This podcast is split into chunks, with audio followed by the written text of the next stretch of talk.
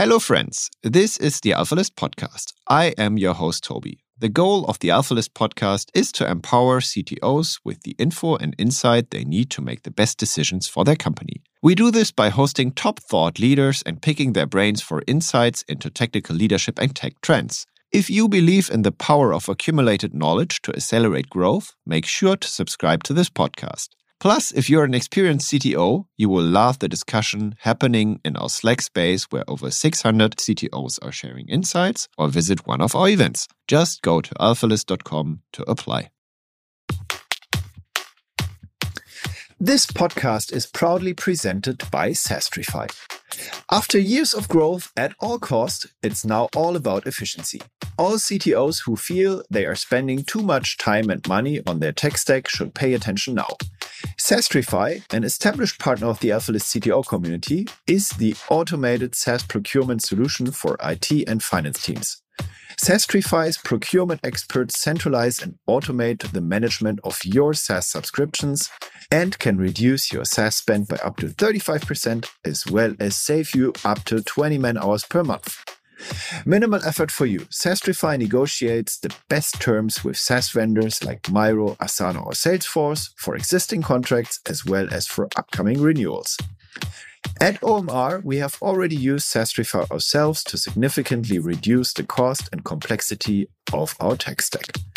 Leading companies like Westwing, Adidas Runtastic, and Sennder are also using Sastrify to solve their procurement challenges and rapidly grow their runways. For case studies, further information on how Sastrify works, visit www.sastrify.com slash alphalist.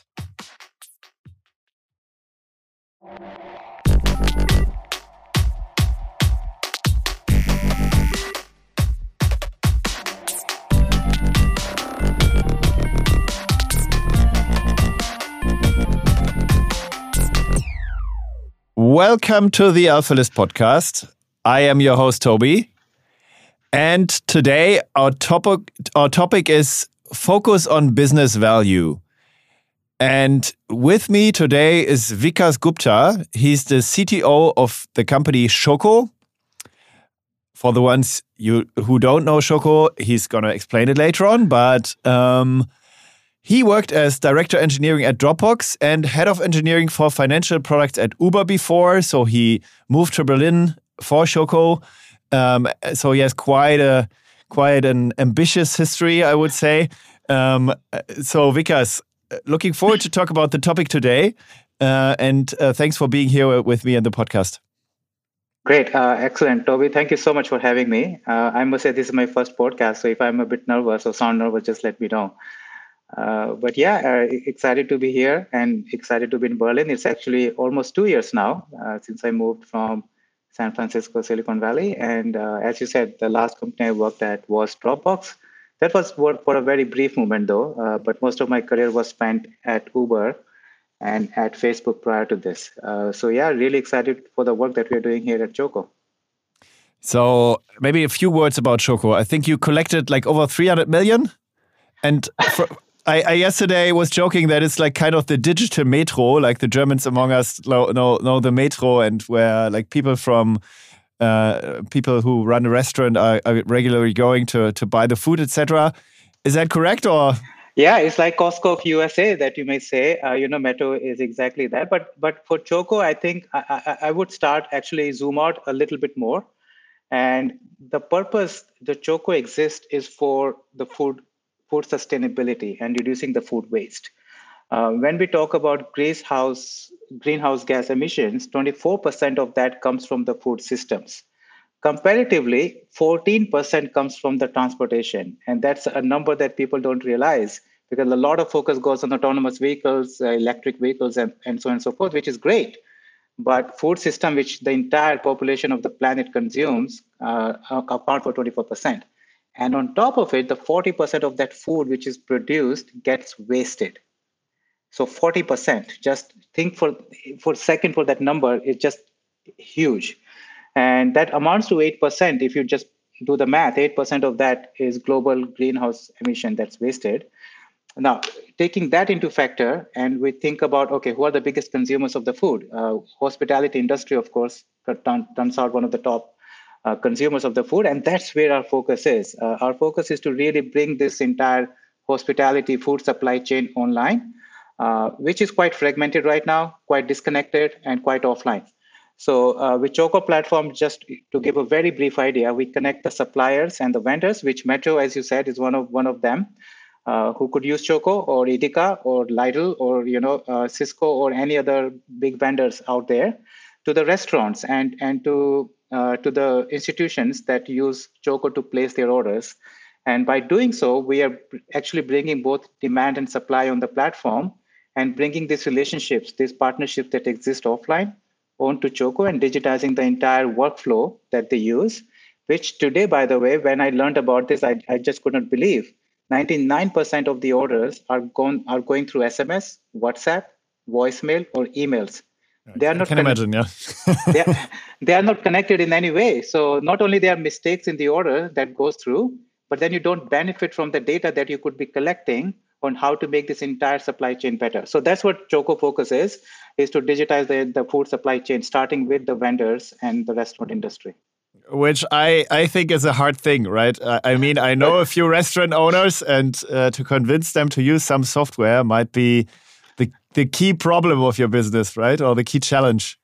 I mean, this is actually a good challenge, but also an interesting one uh, because when you walk into the chef kitchen, for example, right, uh, they are busy cooking I mean, that's what they like doing. That's what they're proud of doing. Uh, but on top of it, they have to now also look at their pantry, look at the kitchen, look at what stocks they have, and also place an order, which they generally do at the end of the day. And it's so massive problem for them, which they don't want to deal with, exactly as you said. But that's where the technology can come into play and automate most of these processes for them, where they don't have to think about do I have my tomatoes, do I have the fish that I need tomorrow? Uh, and by using leveraging the data, the order history, and their uh, their order patterns, we can really bring forth uh, the way they can be automating this stuff. So yeah, uh, it's hard problem, but I must say that um, as much as you know, if you know Uber Eats and Wolt and Lieferando, uh, they digitize front of the house with POS systems, you know, where you can place orders. The back of the house, which are the stocks, the inventory management, they, there is actually more inclination towards it. Um, and they, they are willing to try different solutions we just have to come in with the right solution uh, that solves the problem, and that's what we are trying to do. Okay, okay, but I, I, can imagine that it's kind of a challenge that can be solved, right? If you are connected to all the different systems in the in in, in a restaurant, like uh, you know which food has been ordered and uh, to to to what that actually uh, derives towards, like in ingredients, etc. That that this kind of is something you can learn with like a deep model learning model or is that is that true? Like, is that the, the vision at the end, or is that reality already? exactly. I mean, um, part of it is reality. Part of it is what we want to plan to work on. Um, uh, but if, if I just step back a little bit for Choco, right? We start uh, with the suppliers, um, and we try to understand what their user flows are, uh, how they receive orders, uh, how they confirm the orders, and how they deliver the orders. Um, mm. And and then from from there we go deeply into their workflows Mm-hmm. Many of them have ERP systems. Some mm-hmm. of them will be very modern, like QuickBooks or SAP. Some of them will be like 1995 uh, uh, terminal-based systems, right? So, so we need to integrate into their systems, understand how they manage their catalogs, their warehouses, how do they do their service desk, and bring all of that learnings into understanding and bringing a right solution for the suppliers. Now, by doing so, suppliers would want their restaurants and their customers to use Choco as well, because that's where the real efficiency gains start to come in. Uh, and from there, we go to the restaurants uh, of the suppliers and really educate them and, and guide them to your point about using Choco so they can drive order efficiency. Uh, then they can do stock taking, for example. You know what what's on your menu, what are your recipes, what you actually need on a day-to-day basis, how much you're consuming, and then uh, try to automate as much of that possible where uh, you don't have to worry about will you have tomatoes because we will know uh, based on your order history that we can place the orders. Uh, and since we integrate with the suppliers, we also know the supplier may or may not have the tomatoes that you need tomorrow. So you, we can offer a substitute product for that matter as mm-hmm. well. Mm-hmm. So these are mm-hmm. complicated systems, you know, that really need to work together at a global scale as well because we are a global company. Uh, but that's where the beauty lies, and, and a lot of product challenges lie as well. So, so really working towards it. Okay. Um, thanks a lot. Um, very, very interesting. And we could uh, essentially talk for an hour about, about Choco, but that's not what we're here for. Um, I want to start with my first, like, more, more or less personal question. What is your personal journey as a geek or nerd? I don't know how, how you consider yourself. Like, when, when did you start? How did you get into computing and why? Um, and, and why did it, did it stick? Yeah, I'm. I, that's a that's a you know I have to go back to my childhood, which I, I won't reveal my age, but you know it, it goes a very long way back. Uh, the first time I I was introduced to programming was in my ninth grade. Uh, before that, I never seen any laptop, or I mean, there were no laptops back then. There were only quite a few, uh, but PCs uh, or desktops. So I I did my first programming in Pascal uh, where we did simple binary search, you know, uh, algorithmic searches and, and stuff like that, and where I really got hooked to it. Uh, I was good at maths, and with computers, I could really put all the mathematical principles that I was learning into coding and practice, and that's where I, I really liked uh, doing programming. And from that time onward, I continued to stay. You know, uh, I got my first laptop and i loved i, I used to love programming games so i used to uh, do some games I, I designed some board games uh, one of which the other day i was playing with my son uh, battleship uh, if, if you may know of the game so i designed sure. that, that game as well uh, when i was in the 10th grade so yeah um, my love for programming continued there and then uh, i did my bachelor's in electronics and communication but I continued to do programming on the side, and finally my master's in computer science at Indiana University in USA that's where I got more into the operating systems, into the compilers, and, and things like that. Yeah, and from there on, uh, started working in Silicon Valley. Uh, my first company was actually a mobile gaming company. In 2004, believe it or not, you know, before iPhones, I, I started doing programming on the on Nokia Series 60, Blackberries, uh, uh, J2ME, Brew, like those were the devices back then. exciting, exciting, yeah. so, so I used to those, uh, did, did those, and that's where you got to understand, you know, how you can do a lot more with limited resources you have on the hardware, right? Limited CPU power, limited memory. So you got very frugal uh, with with with the coding that you were doing. Uh, so I did that for many many years, and through series of events uh, led to it be at Facebook uh, in 2010. Uh, where I worked in the mobile partnerships team. And I mean, looking back at the time, the mobile team at Facebook also was very quite small. Uh, so we were one of the first pioneers of uh, mobile uh, programming and mobile ecosystem at, at Facebook as well. So yeah, worked there for few few years and then led to Uber. Uh, just because I fell in love with the product there, uh, there was no reason to leave Facebook. It was really doing well, but I took my first Uber ride. I'm like, this has this is the future. This is where I need to be. So I joined Uber uh, and work across, and that's where at Uber I worked across multiple multiple domains. Uh, I did mobile infrastructure, test automation, CI/CD pipelines, loyalty programs, uh, financial products at, towards the end of it. So I did many many things, and then um, then a brief movement at, at Dropbox, then here at Choco now. So quite a journey, uh, but I always stayed in love with programming, which of course uh, along the way I stopped doing. Uh, but uh, love technology as a mean to solve real problems in the world. And you ended up as Choco because at Choco because Daniel, the founder, said, "Ah, we urgently need like this international halo, and we need a CTO from Facebook and Uber." And uh, found you then, or how did that work? yeah, yeah. So, I mean, I, I, had no intent to move out of uh, California, right? It's, it's beautiful weather. There's no, there's nothing to complain about anything there. Uh, but then somehow I got, and of course, you know, in these positions, you get a lot of these inbounds from recruiters, which I tend to ignore uh, quite a lot because, you know, when you're really enjoying well, yeah. doing what you're doing, but yeah. somehow, somehow this one got my attention. Um, and I looked at this, I got on the phone. I'm like, okay, let's talk about this. I, am just interested. What are you doing in the food sustainability space? And that's when they said, hey, this job is in Berlin. I'm like, wait, what? I'm not moving to Berlin. Uh, but, but, you know, then, then they said, hey, just talk to Dan, uh, the CEO. And then Dan has his own ways of convincing people in a very positive way. Mm-hmm. And I got to realize, actually, this is a big problem that no one is looking at. Uh, when Dan shared the numbers that I shared early in the call here, I was blown away. I'm like, you know, I have done social networking, I have done ride sharing. Now I'm doing uh, computing and storage at Dropbox. But what, you know, food sustainability, it touches every human being. So yeah, uh, so I decided to move, and uh, really happy that I did this because really moving good grounds here at Choco and a lot of work to be done.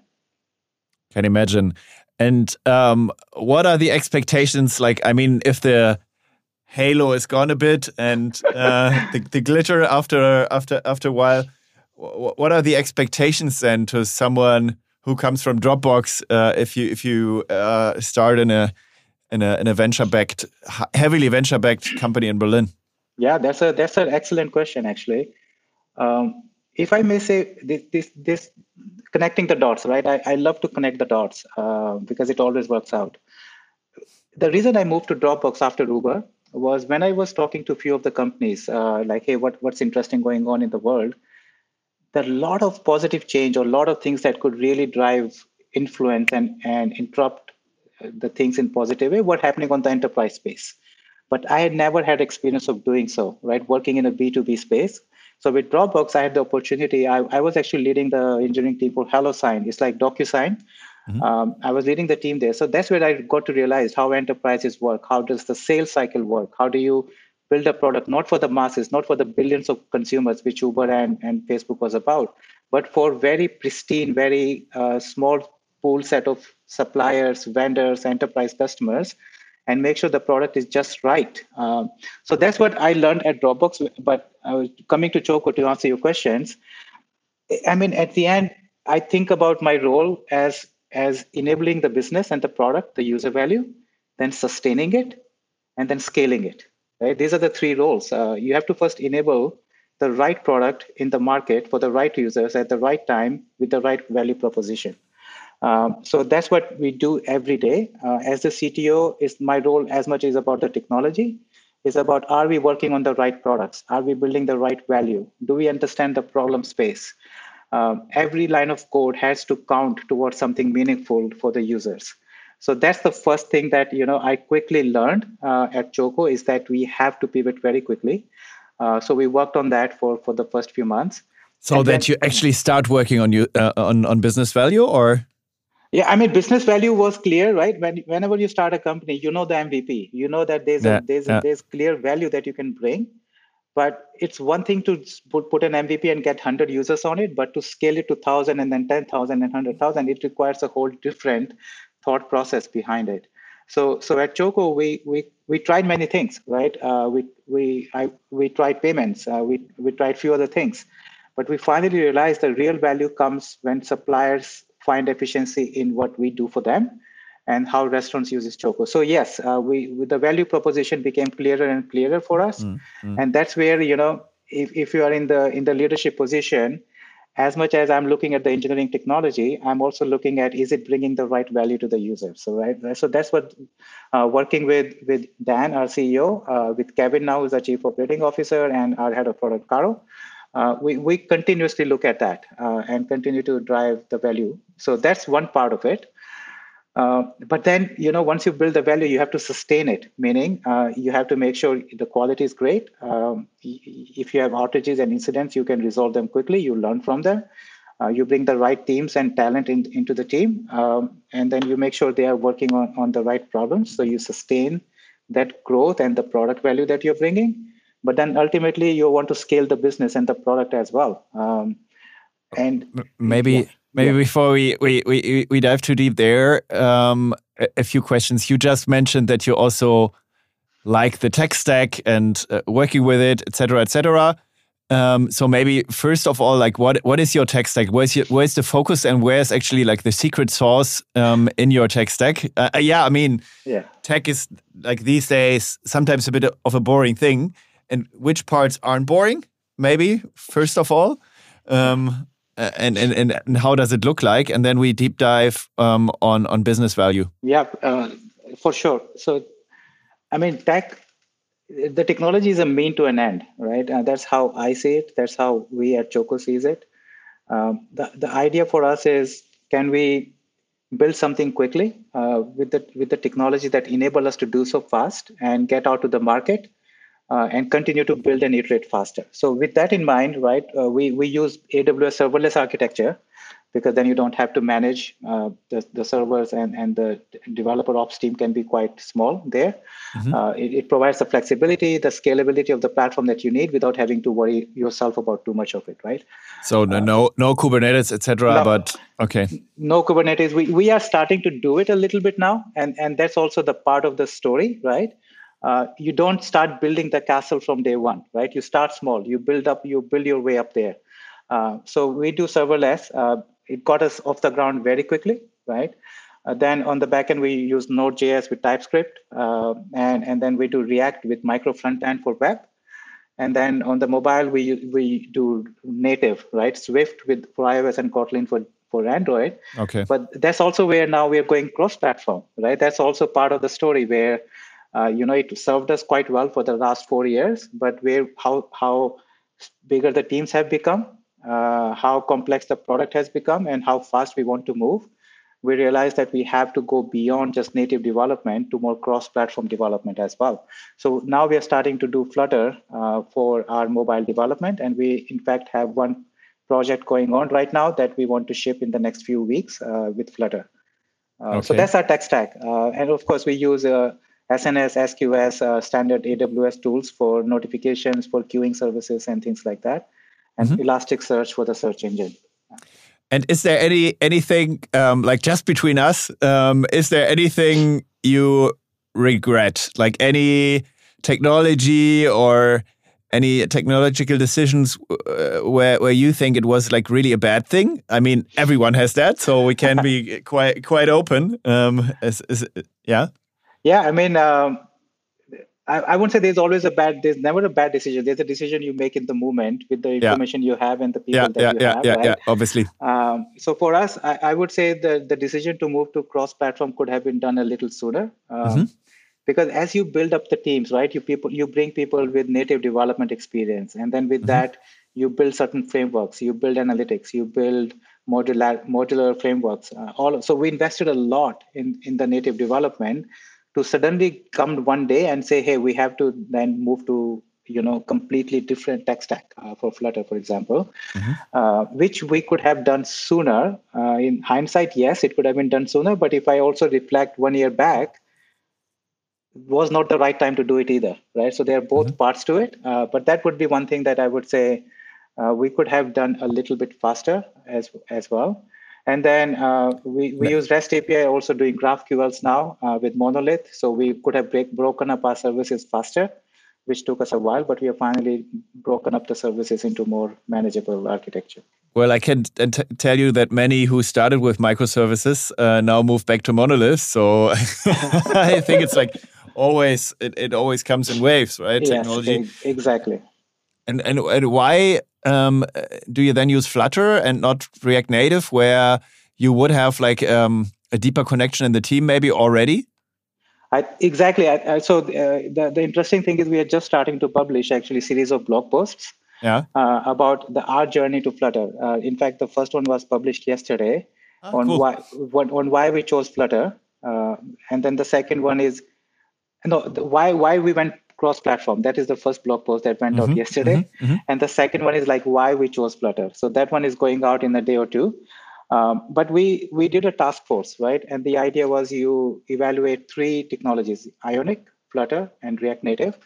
And uh, the five dimensions that we wanted to look at. One was uh, the, the, the design systems the ease of migrations the developer experience the long-term viability and then of course the collaboration between the teams. Uh, something that gets overlooked uh, but if teams are lean and small and collaborate better, uh, where people can really, from the website or from the native side, can come together on a common platform, agree on certain principles, and move fast, that allows things to move quickly. So, based on these five dimensions, um, I would say Flutter really stood out well uh, across four out of the fives and uh, ended up with the right uh, decision for us, where both the web engineers and the native engineers are now coming together to learn Flutter, uh, the Dart language, which is also very, uh, very quite similar to TypeScript on the web. So web engineers mm-hmm. are also okay mm-hmm. learning it. Uh, well, versus if you were to do React Native, to your point, then the the web engineers would have to do a little less because it's React.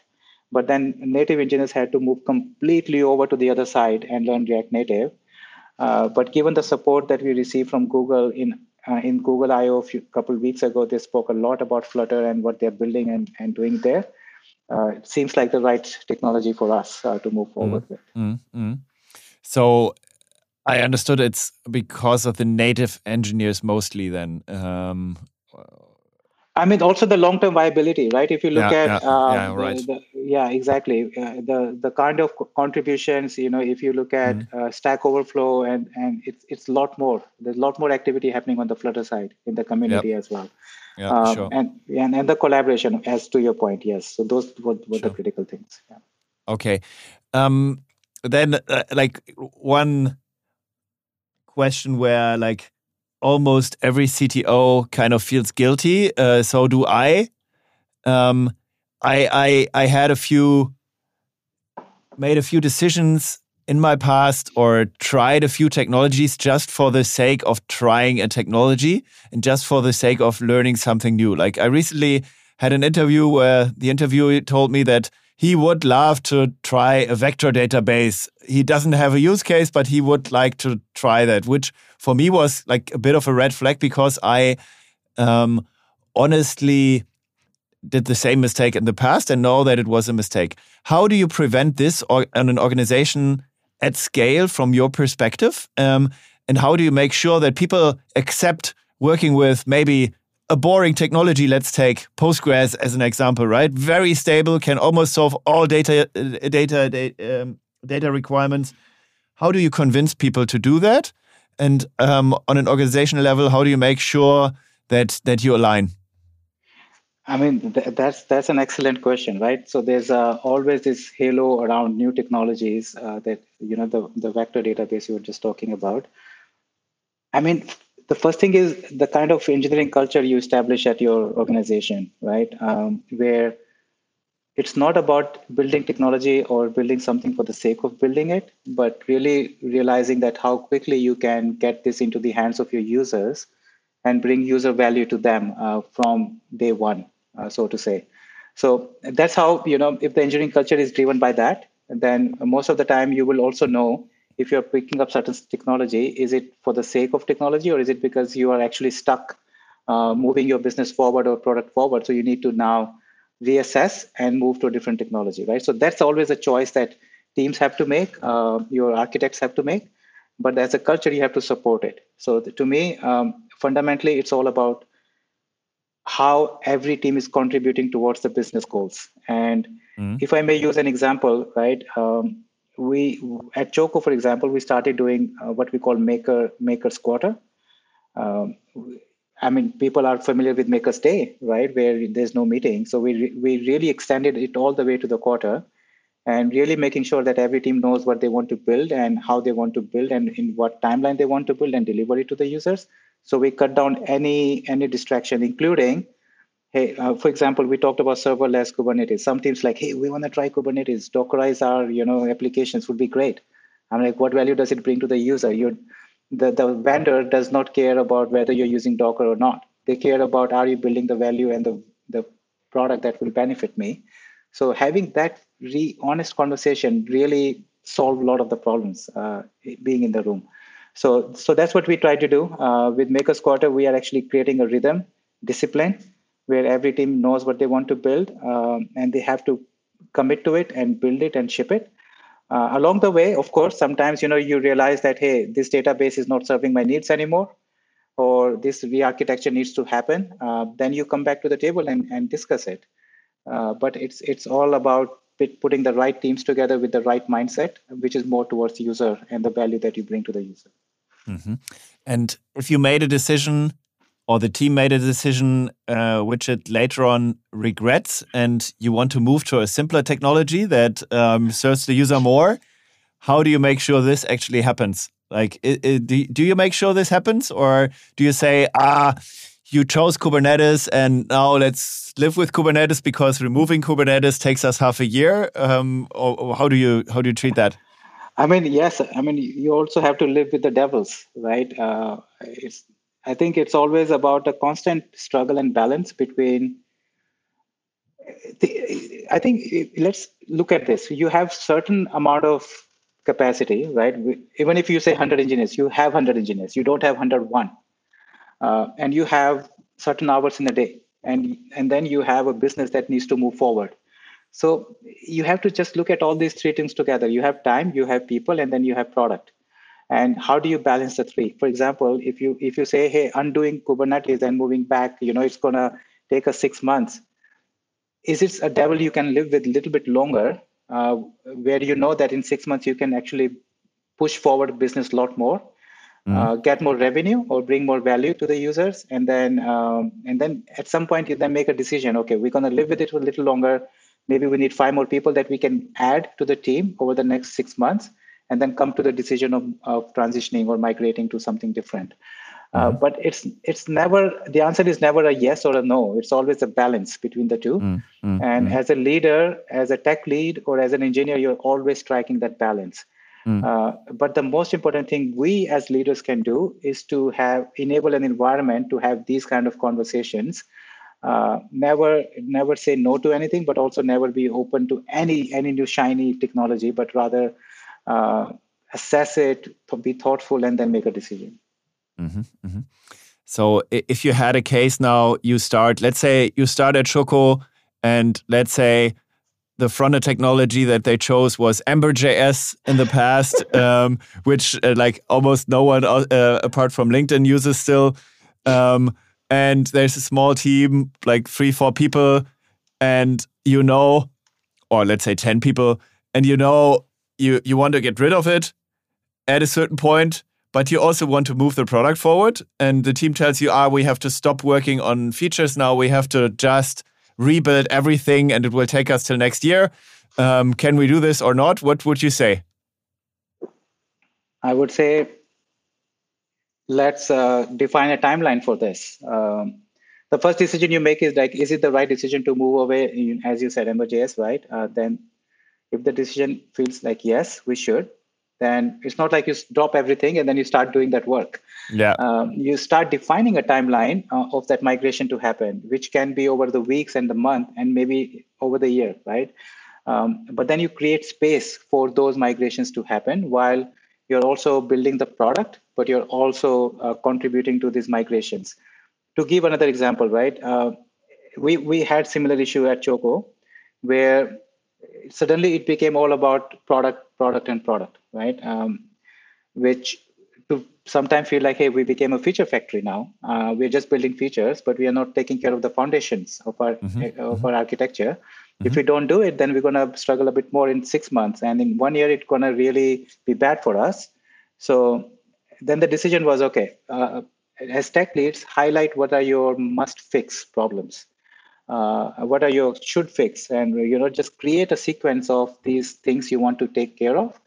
Uh, and then we will we do what we call excellence days right? Um, and excellence days is where two days in a month we have engineers focus nothing but on the technical topics right?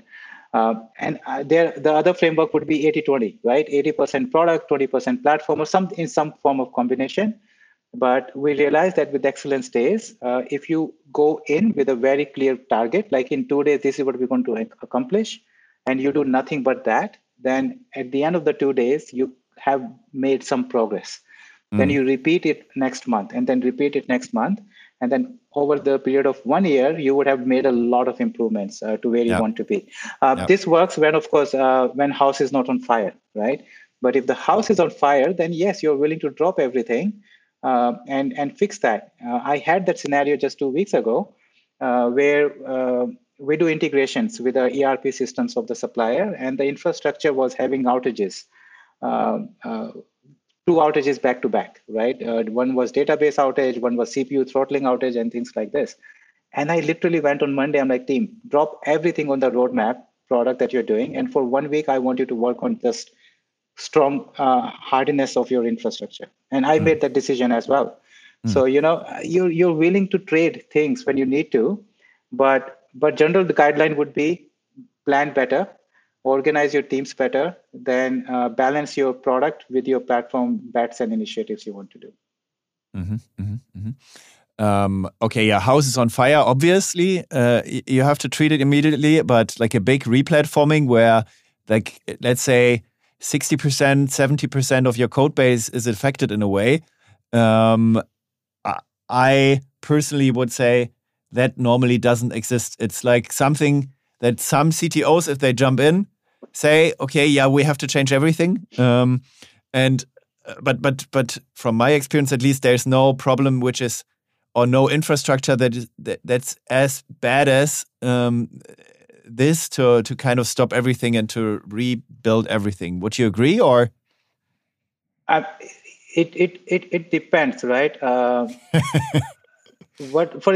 Uh, I'm just thinking, trying to think of an example, right? So if, if I take Choco as an example, right, when you start building a product, uh, you don't know what will be what it will be like in four years, or in fact in two years. Four years is already a long time horizon. So when you don't know the use cases, you don't plan for it, and when you don't plan for it, your architecture doesn't scale for it. And when you don't scale for it, and then suddenly the new requirement come which you have not accounted for, suddenly you are duct taping it, right? Uh, suddenly you are making compromises here and there, making you're hacking into the solutions, right? It's okay for a little while, but then someone has to raise the either the red flag or the yellow flag. You know, red flag is like house on fire. Yellow is like, hey, mm-hmm. this in six months will not scale anymore. Mm-hmm. Uh, and and we just had this discussion last week about what we call order guide, right? As a restaurant, you have an order guide that you use to place an order, uh, but that order guide is becoming more nuanced, uh, more sophisticated and and it just doesn't work in the structure that we have then i ask the team put it on your q3 roadmap right? Um, and we will do one product feature less if we have to because we have to get this right. So so yeah i mean um, it, it just depends on what what what you're dealing with any given day. Well let's stay with my ember.js um, example. Uh, i mean ember.js is kind of outdated technology. Uh, almost everyone knows that. But if you let's say you want to stop everything and then take a break of six months and then you don't you can't clearly say what is the business value that we generate using react afterwards um, and you just say yeah generally we will we will be faster and delivering more um, yeah what, what would be your opinion on that i mean great great point so let's say this Ember.js, you use this technology. There are multiple aspects to it. Can you hire people with the skills that you need for this? Probably not, right? So your hiring will slow down because you don't have the skills uh, in the market to, to work on this technology anymore. Uh, second is um, it's it's legacy code. So over a period of time, it probably leads to more bugs, more outages, and more issues. So you need to quantify that. Uh, you need to say, hey, these bugs and these issues that we're dealing with actually cutting down cutting into the time that we could use to do the product development otherwise. So you have to start quantifying these things. And then you say by, by doing this, you can actually gain 20% more efficiency because you can ship things faster. Uh, that is more hard to quantify, but at some point you also have to trust your guts and your leadership and your technical you know acumenship to start making these decisions.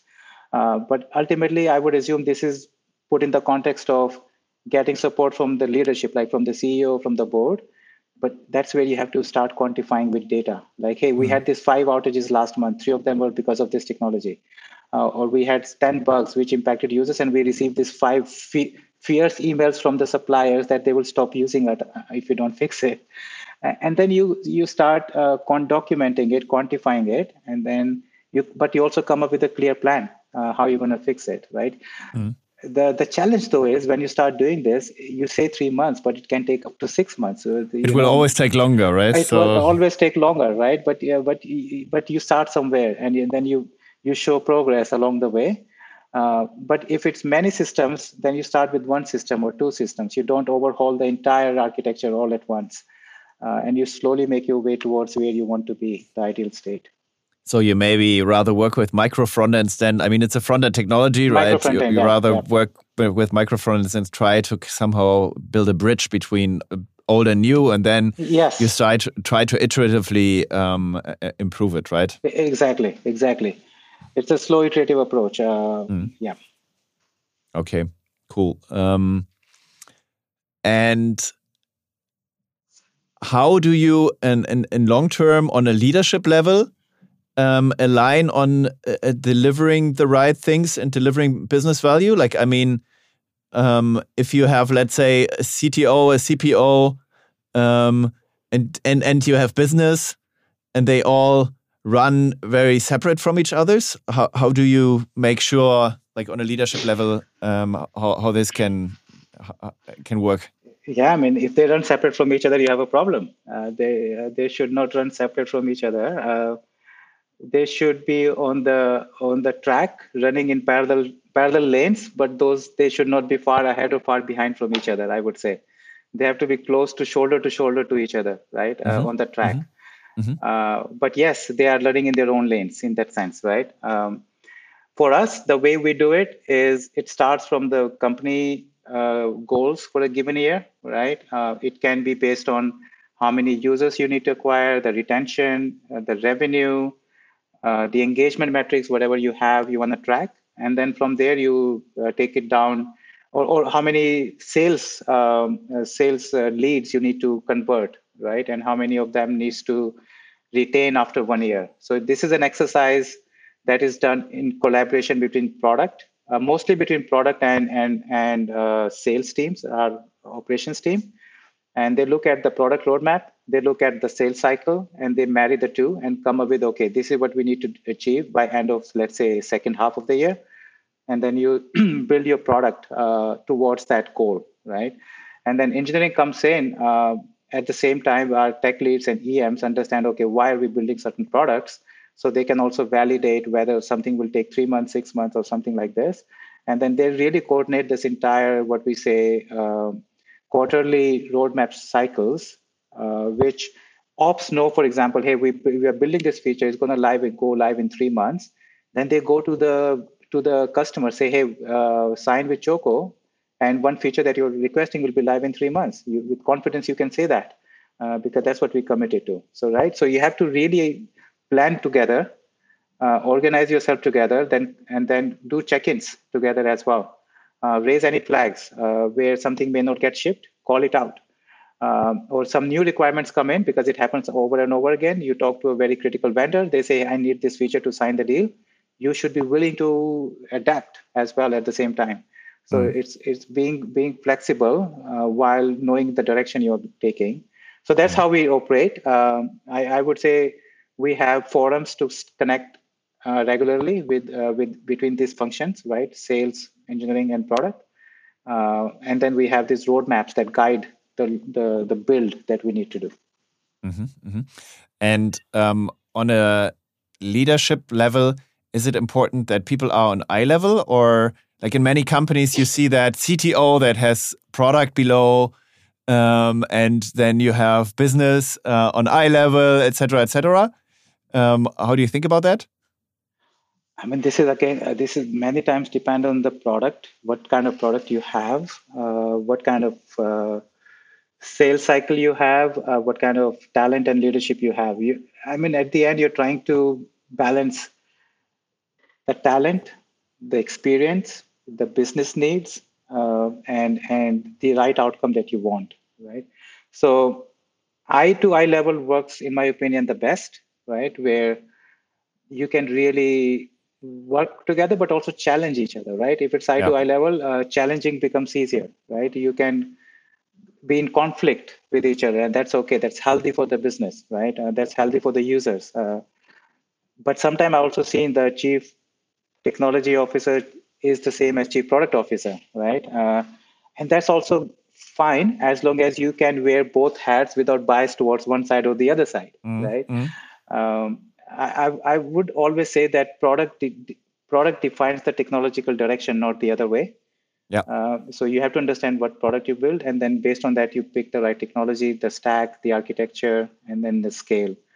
Uh, and the product is mostly influenced by the if you in a b2b space it's mostly influenced by the sales cycles and the and the customer needs. So they, they work together uh, in that sense. Yeah, I, I feel that uh, the modern CTO is often rather a CPO than a, than a than a classical CTO. I mean, as you said, depending on the product, but so many companies out there don't have as hard technological challenges as they think, um, and a lot of companies start with the CTO, while the CTO is like at least equally important. Um, uh, you, would you agree or? I, I, I, I would agree. Um, you know, you it's uh, given the tech stack how fast it has evolved, you can really glue something up and ship within a week or a month. Sure. It doesn't take a lot to build and ship something, but what you need is the vision and the strategy and the product. Uh, otherwise, you you can be a fast engine, but if you don't have the steering wheels or you don't know which direction you're going, you can be going in circles, right? Um, so I would argue that uh, as a CTO, you you got to wear your product hat more than you need, more than I think we we do, um, and then you should be in the space where product decisions are getting made. Uh, you should be talking to the customers. In fact, you should be going out there and looking at how users are using your product, uh, engaging with it. Uh, they bring so many ideas back to your teams. Uh, and that's what I do, right? I uh, when I go to, for example, our office in Barcelona, I, I meet customers. I uh, I do shadow calls on the customer support, right? What kind of issues uh, our users are raising, and and really, I'm going to Chicago in three weeks, where you know we'd like to understand what our users are dealing with in USA, uh, what what the competitive landscape is out there, right? Uh, because that's guides guides your technological decisions as well. Uh, you've mm. got to be close to the product. Mm. And um, if you inherit something as a CTO and you're more like a classical CTO, you often want to ensure the status quo is working out fine. Um, while many, I think, don't think about tomorrow so much. So don't don't think about the vision and uh, the big picture. But if you are also then very busy with keeping the product alive and keeping the, the technology running, um, then it might even be better to realize, ah, maybe it's time to get in someone who's really good for product and who's not reporting to me, right? Uh, getting good. Uh, yes. Uh, you're saying if the CTO is also doing the product themselves. Yeah, yeah, yeah, yeah. Let's say yeah. you have one, someone responsible for both. Um, uh, and and and that that like many want this, um, right? Many CTOs um, would would take this like straight away if they have a, have the opportunity, but um, many can't because they're so busy operating the status quo. Yeah. I mean that's an excellent question. Like you you your entire day can be run down by just doing technical meetings, one-on-ones, just looking at the health metrics of your organization, like incidents, bugs, quality. Like, yes, absolutely, it can keep you busy throughout the day.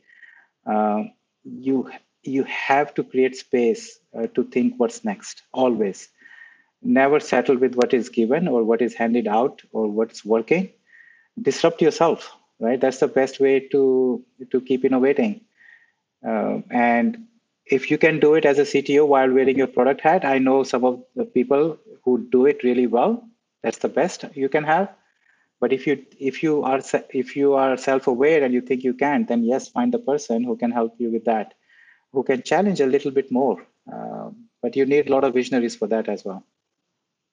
So, um, really excellent answers you gave us so far, and uh, really um, like entertaining, but also lot to learn from you. Um, uh, maybe I, I, I, contact you for a coaching in the future. Uh, we, we, we slowly have to come to the end. Um, and um, I have like one question I always tend to ask at the end. Um, uh, which goes deep into your past. And in your past, in, in 2010, you worked at Facebook, right? Yes. So, uh, do you know that Mark Zuckerberg actually built this secret uh, tool under the um, metaverse platform? Um, which he has been secretly working on, which um, I know about and you maybe don't. Um, it's called Time Machine, and it, it, actually allows without like a virtual reality glass to move back in time. Um, if you start up the technology and you enter a year and you enter a name, then we can just travel there. And um, we now make this exercise and um, we enter the year uh, 2010 and uh, your name, and we travel back and see you starting as engineering manager at Facebook, working hard, learning from uh, Mark and the others uh, how Facebook culture works and um, you now have the chance to whisper something into young Vikas' ears. Um, what would it be? I mean, in 2010, I just joined Facebook, and until then, I I worked as mostly as a software engineer, where you know it was very clean roles and responsibilities. You you build something and you ship something, but being there at Facebook, one thing I learned and which I was not good at is be bold, right? Uh, take risks, and but also don't fret about small things.